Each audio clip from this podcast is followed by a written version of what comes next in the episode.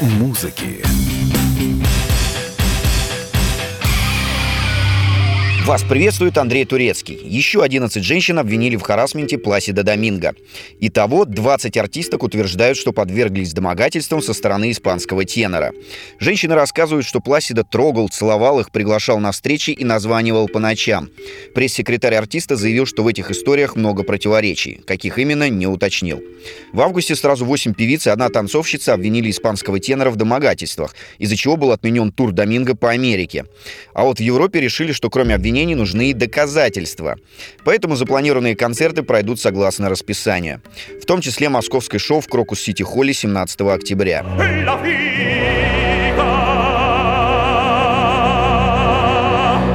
Выступившую под Юрмалой Лайму Вайкуле раскритиковали за русский язык.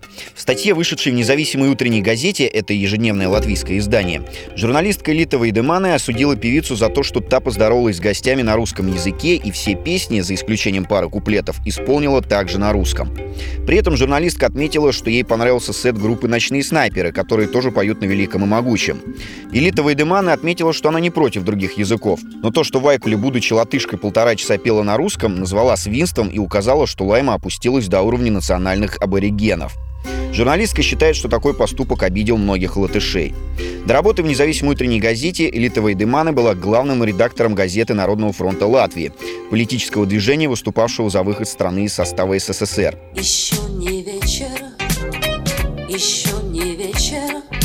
Блогер с четырьмя миллионами подписчиков и телеведущая Настя Евлеева все-таки вышла замуж за рэпера, автора хита «Розовое вино» Алексея Узенюка в миру ЛДЖ. Здесь так красиво, я перестаю дышать. С прошлого года их роман активно обсуждался в СМИ. И вот блогер на своей странице в Инстаграме опубликовала фото ЛДЖ с подписью «Муж». Сейчас у пары медовый месяц, они в Сицилии путешествуют на арендованной яхте.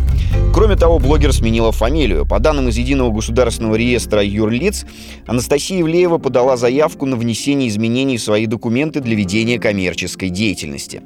Кроме необычного образа, ЛД носит линзы, а отсутствуют зрачки, артист известен скандалами, связанными с его персоной. Так, в ноябре прошлого года депутат Виталий Милонов просил главу МВД Владимира Колокольцева проверить творчество ЛД на экстремизм. Политик предположил, что у артиста могут быть татуировки с нацистской символикой. А в декабре того же года ЛД запретили въезд на Украину. Артиста признали угрозой безопасности стране. Мир музыки.